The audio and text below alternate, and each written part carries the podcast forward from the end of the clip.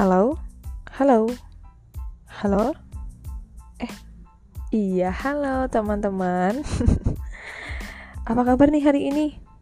Oh iya, lupa, salam dulu ya Assalamualaikum warahmatullahi wabarakatuh ya, Perkenalkan, nama saya Sagita Agus Lestari Kali ini saya kebagian menjelaskan tentang proses penyajian data dan penarikan kesimpulan analisis data kualitatif nih teman-teman. Semoga kalian nanti tidak bosan ya mendengarkan podcast saya. Uh, dan apabila nanti kurang jelas bisa ditanyakan di WAG. Oke? Okay? Oke, langsung saja ke materi. Yang pertama, proses penyajian data. Teman-teman pasti uh, timbul pertanyaan ya. Gini, maksud dari penyajian data itu apa sih, Git? Gitu ya. Nah, penyajian data maksudnya itu data yang terkumpul sebagai hasil pengamatan harus dipaparkan dalam bentuk relatif sederhana dan mudah dipahami oleh pembaca tanpa mengubah atau mengurangi informasi yang tercakup dalam data tersebut. Nah, dari sini kalian pasti sudah paham kan karena kalimatnya sudah sesederhana ini. Oke, maksud yang kedua. Umumnya, volume data yang dikumpulkan relatif besar, sehingga tidak mudah untuk menyimpulkan informasi yang ada di dalam keseluruhan data tersebut. Maka dari itu, teman-teman, diperlukan sebuah proses yang namanya peringkasan sebelum data dapat disajikan. Sebagai bagian tak terpisahkan dari proses penyajian data itu sendiri. Kenapa kok tidak bisa terpisahkan? Karena proses ini merupakan proses yang penting. Karena kalau berlangsung gitu, data mentahan itu bukan uh, maksud dari penyajian data gitu. Nah, sudah paham kan maksud dari penyajian data itu? Silahkan dipahami. Oke, lanjut. Tujuan metode penyajian data. Menyajikan data mentah yang diperoleh dari populasi atau sampel menjadi data yang tertata dengan baik sehingga bermakna sebagai informasi bagi pengambilan keputusan atau kesimpulan. Nah, itu dua subtema yang merupakan dasar saya untuk menjelaskan proses penyajian data. Silakan dipahami. Next, contoh soal. Daftar nilai akhir mata ajaran statistika bagi 50 orang mahasiswa. Nah, di situ ada tabelnya ya, teman-teman. Silakan diamati. Nah, teman-teman, dari data tabel ini teman-teman diwajibkan mampu menjelaskan dan memberikan jawaban dalam tiga poin penting ini ya, teman-teman. Yang pertama, informasi apa yang sudah Anda peroleh? Yang kedua, informasi apa yang Anda dapat dari data-data tersebut? Dan yang ketiga, kesimpulan apa yang dapat Anda buat? Dari ketiga poin tersebut, kalian harus wajib bisa menjawab. Sebagai contoh, misalnya saya menjawab poin yang pertama. Informasi apa yang Anda peroleh? Tentunya yang saya peroleh adalah saya dapat bisa memperoleh daftar nilai akhir mata ajaran statistika dari 50 orang mahasiswa. Poin yang kedua, informasi apa yang Anda dapat dari data-data tersebut? Nah, dari data-data tabel tersebut ini, saya dapat memperoleh misalnya ya, dari 50 orang mahasiswa, berapa anak yang mendapatkan nilai 70, berapa anak yang mendapatkan nilai 59, berapa anak yang mendapatkan 55 atau sebagainya. Dan bisa dicari juga rata-ratanya, terus modusnya, dan ranknya.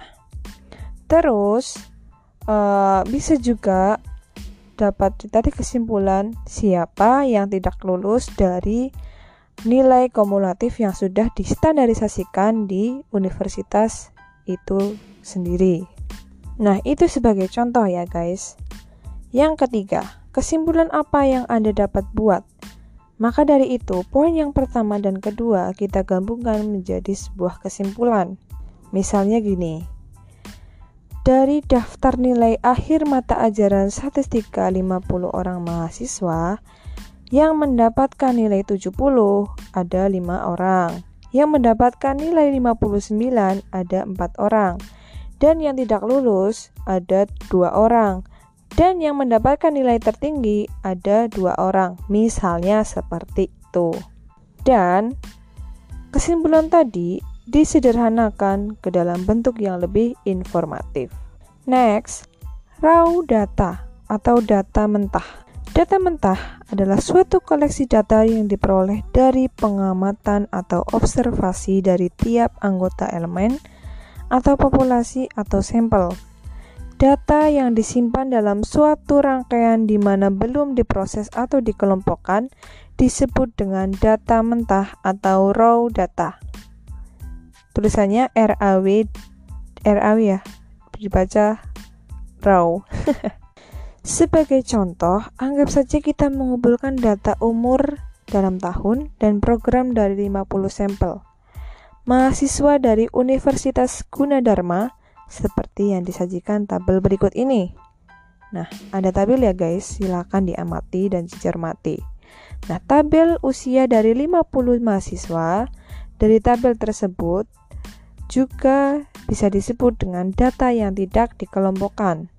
Nah, kembali lagi ke pengertian raw data atau data mentah. Data yang disimpan dalam suatu rangkaian di mana belum diproses atau dikelompokkan disebut dengan data mentah. Jadi, tabel berikut ini merupakan data mentah yang belum dikelompokkan atau belum diproses. Nah, tentunya kalian juga udah pasti paham betul apa itu data kuantitatif, apa itu kualitatif, dan skala-skala data yang berupa nominal, ordinal, interval, atau rasio. Next, metode penyajian data. Metode penyajian data dikenal dengan berbagai macam cara penyajian data, antara lain dengan cara tekstular, tabular, dan grafikal. Yang pertama, cara tekstular. Penyajian data secara tekstular terutama bersifat naratif atau menggunakan teks, walaupun di tengah narasi itu sendiri biasanya terdapat data numerik berupa angka-angka, penyajian data tekstular dapat dilakukan secara eksklusif atau sebagai penjelasan bagi tabel atau grafik yang menyertainya.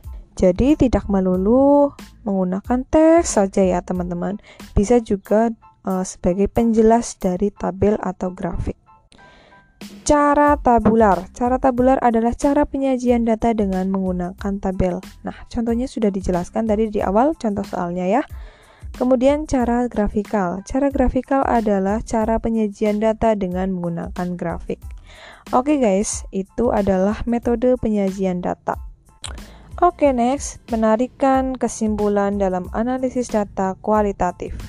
Pada tahap penarikan kesimpulan ini, yang dilakukan adalah memberikan kesimpulan terhadap analisis atau penafsiran data dan evaluasi kegiatan yang mencakup pencarian makna serta pemberian penjelasan dari data yang telah diperoleh. Nah, penarikan kesimpulan ini dilakukan bertahap ya, teman-teman. Yang pertama, menyusun simpulan sementara. Nah, di tahap ini kalian harus berhati-hati, teman-teman karena misalnya pahit-pahitnya itu tambahan data atau datanya ditambah. Nah, maka perlu dilakukan verifikasi data, yaitu dengan cara mempelajari kembali data-data yang ada. Nah, kan ngulangi dari awal kan, guys.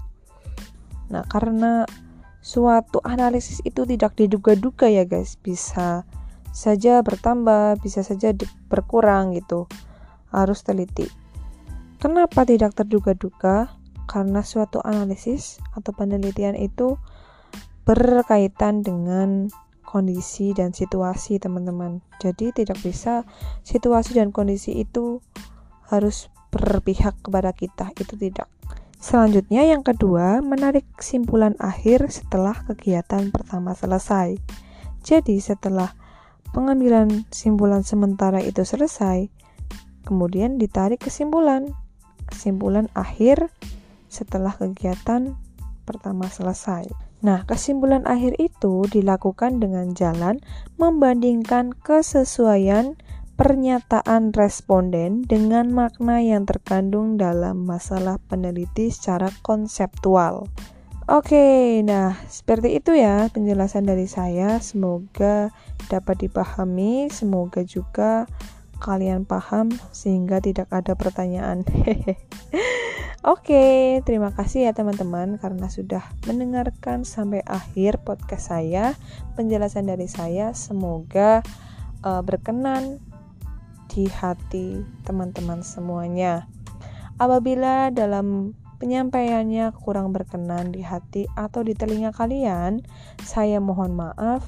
Saya akhiri. Wassalamualaikum warahmatullahi wabarakatuh.